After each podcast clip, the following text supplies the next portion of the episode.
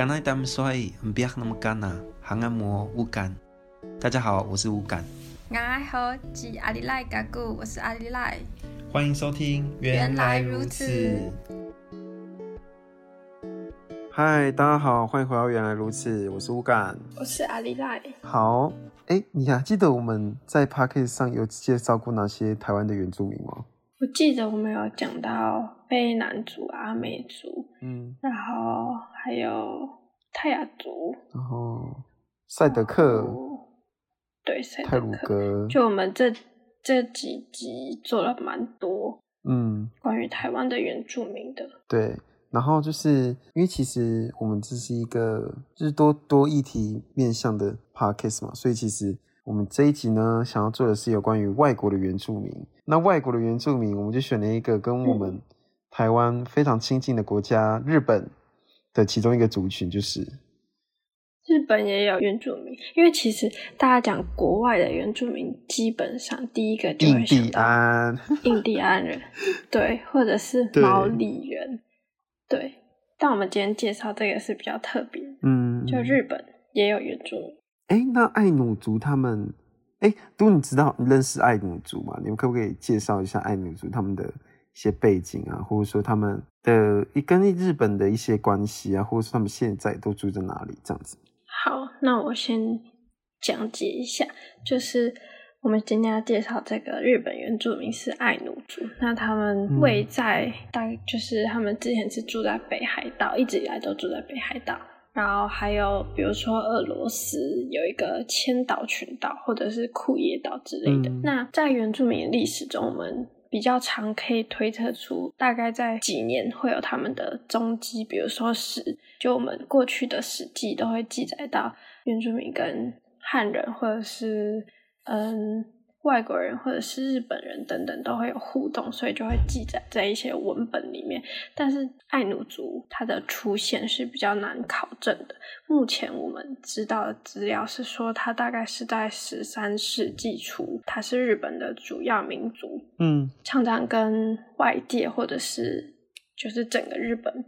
比较常有贸易上的往来。那比较特别的是，在二零一九年的时候，有通过一个法律，叫做《爱奴新法》。嗯。那它基本上就是一个为原住民来定定的一个法规。他们直接就设定，就是北海道是他们的根据地，然后就确定爱奴人，或者是有些人会讲阿伊努人，嗯，就是他们的原住民。那他们这个法规里面有明定。禁止歧视，而且还有就是设立一些补助的一些制度，比如说像帮助他们的观光产业发展，或者是一些日常生活上面的补助等等，就是为了想要让大家更认识这个族群。那其实回回到台湾的话，也是有对照的，像我们很多法规也是会针对原住民族的生活，或者是。一些日常来进行改善，或者是部落的发展等等，也都有法律的介入。那对啊，嗯，像最近好像经过年尾了，然后就是大家知道年尾会有什么祭典吗？比较有名的，知道，就是卑南族的年祭。对，因为他们的年祭就是在跨年的这个时间会非常的盛行。然后，呃，其实，在现代国家。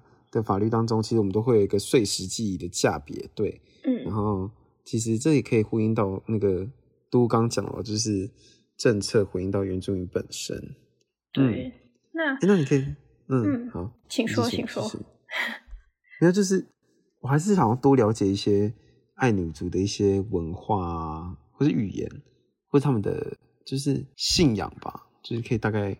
跟观众朋友啊，或是我说一下嘛，因为其实我对爱努族真的不是很认识。对，好，那我跟大家讲一下，嗯，讲语言好了，就是你，嗯，像每一个族群嘛，台湾的原住民族，嗯，他们的语言系统都不太一样。那爱努族他们也是拥有自己的语言系统，跟日语的发音是不太一样。嗯，那他们它的组成。是大概就是有北海道或者是库页岛、千岛列岛，就是我刚刚举例他们的发基地等等一起组成的语言，嗯、或者是当地的语言。那在二零零九年的时候，也有被联合国的，就是组织文教科文组织列为就是比较危险的语言，嗯、就跟台湾原住民族语一样，就是也有面临这个危险。对。那其实很多比较古老的语言，就像我们的原住民族的那些语言，就是一直发展到现在。因为讲真的，我们在日常生活比较常用到的，也就是我们现在在讲的，对，就是这些语言，只要是有经过一些发展，或者是。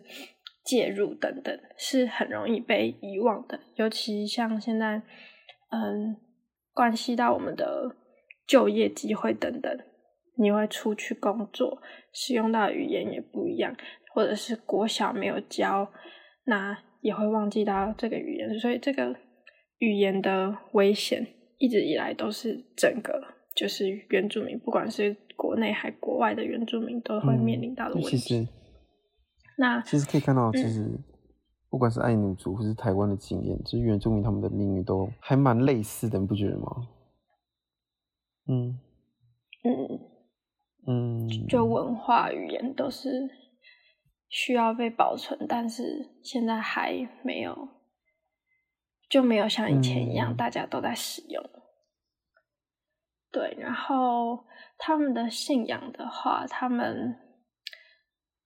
你知道这怎么念吗？如果用罗马，如果我用罗马拼音的话，好，我来看一下。嗯、如果用罗马拼音的话，叫嘎妹，我不确定他们重音哦。嘎妹，嘎妹。好，但这是我们用罗马拼音的拼法来念了，嗯、但真正的话，可能还是需要就是。按照当地的语言，知道的人，对对对，对。那信仰一直在过去的民族，或者是在现代，都一直影响着很重要的作用，不管是抚慰或者是安定人心，都会带来很强烈的影响。那他们的这个嘎木，我们就先暂时这样念，嗯、它就是一个形容，就是出现或者存在在我们生活周遭的各种生物或者是现象。然后它可以带给我们强烈的影响，带给我们重要的影响等等。那他们会认为说，这个信仰是无处不在，就是像我们祖灵一样，就会一直守护着我们。那比如说，他们会说，动植物或者是风啊、水啊、火跟山河都会是嘎木的一种。那对，然后我们嘎木如果就是以肉或者是毛皮，就是等等，在在地的那个形式，嗯，也算是一个信仰的内容。嗯，然后再来是讲他们的文化。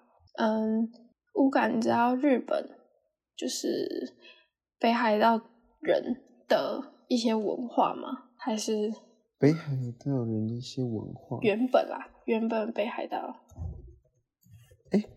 我记得我们这边有查到一个，就是以日本，就是有一些动漫的那个男主角，还有那个动漫的一些人物，都是取自于日本。就像日本动漫的那个黄金神威的男主角，还有宫崎骏幽灵公主的男主角，都是都是取自于阿伊努人。对，就是所谓的所谓的爱奴人。对，就是我刚刚讲讲到日本的文化，我们很常会讲到动漫嘛。那就我们。刚刚我刚有讲到很多，其实众所皆知的宫崎骏，就也有提到，就是这个爱奴人，对，对不知道大家有没有听过《幽灵公主》？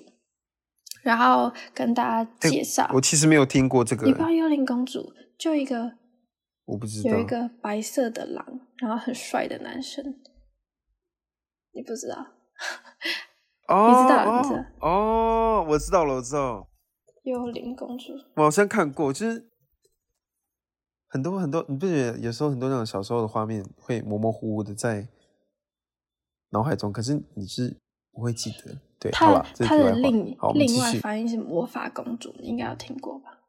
哦，对对对，魔法公主，魔法公主。然后，但在魔法公主里面，她其实并没有细腻的描述，就是关于这个男主角是爱奴人的这个角色设定，是大家根据一些资料才发现，他其实就是在讲他是爱奴人，但他并没有太多的细讲，直接的讲，对对对，那比较直接，但可能可能可能在那个。嗯日本文化，或者说爱女族自己本身就比较才看得出来，他们是属于那个对。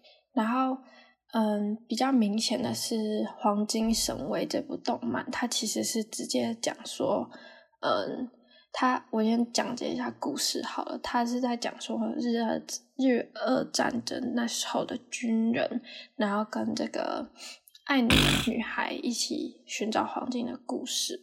那在这个故事里面，虽然它主要是在讲寻宝的这个冒险，嗯，但里面有很多内容是会讲到说爱奴族的神话传说，或者是说他们的生活习惯，比如说他们会打猎，然后是打猎是对象是熊，或者是捕金鱼，然后吃一些山里面可以汲取到的果子啊，或者是。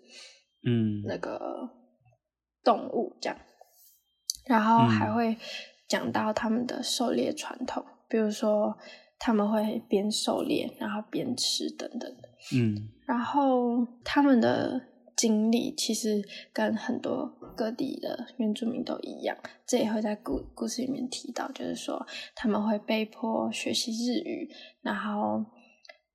放弃自己的宗教或习俗来融入日本的主流文化，所以就是因为它已经融入主流了嘛，所以很多其实在日本流行文化是看不见爱奴族这个文化的呈现。嗯，那像在魔法公主里面的动画就没有太细讲这样。嗯，可能。我觉得这可能就是原住民很多有原住民国家的经验吧，就是大家都，你可能想要取自于，就像刚刚讲的，有一些动漫啊，或者有一些社会上的一些片段，想要取自于原住民，然后利用原住民的文化，可是那个就是原住民的处境好像都很很在同一个脉络下，然后处境也都很一样，然后其实就是我自己觉得就是要看那个当代的社会要怎么去呼应回应到这个。原住民社群所遭遇到的这些东西啦，对，然后就是其实，嗯、其实透过这一次的讲解啊，然后大家都可以好好想想看，就是跟我们之前在谈很多原住民族的经验有没有什么差别，或者说很多原住民族的经验中有没有跟爱奴族相像的地方？那台湾是怎么解决的？那你们可以查查看日本是怎么呼应的。那这中间有什么相同跟不同之处，造就了爱奴族跟台湾原住民族的不同？对。然后这期都是可以大家好好去研究的。那我们今天就是透过这个集，然后去用不同的角度去了解不同国家的原住民的历史。对，然后啊，这边就是跟大家介绍一下，因为我们讲的内容是比较琐，嗯，就是零散一些，所以如果大家真的想要从一些影像来去了解他们文化，就去看我刚刚讲的那个动漫，叫做《黄金神威》。好，大家可以去看《黄金神威》，欢迎大家去看哦。好，谢谢大家。那我们这集就到这边。好，拜拜。拜拜，下次见。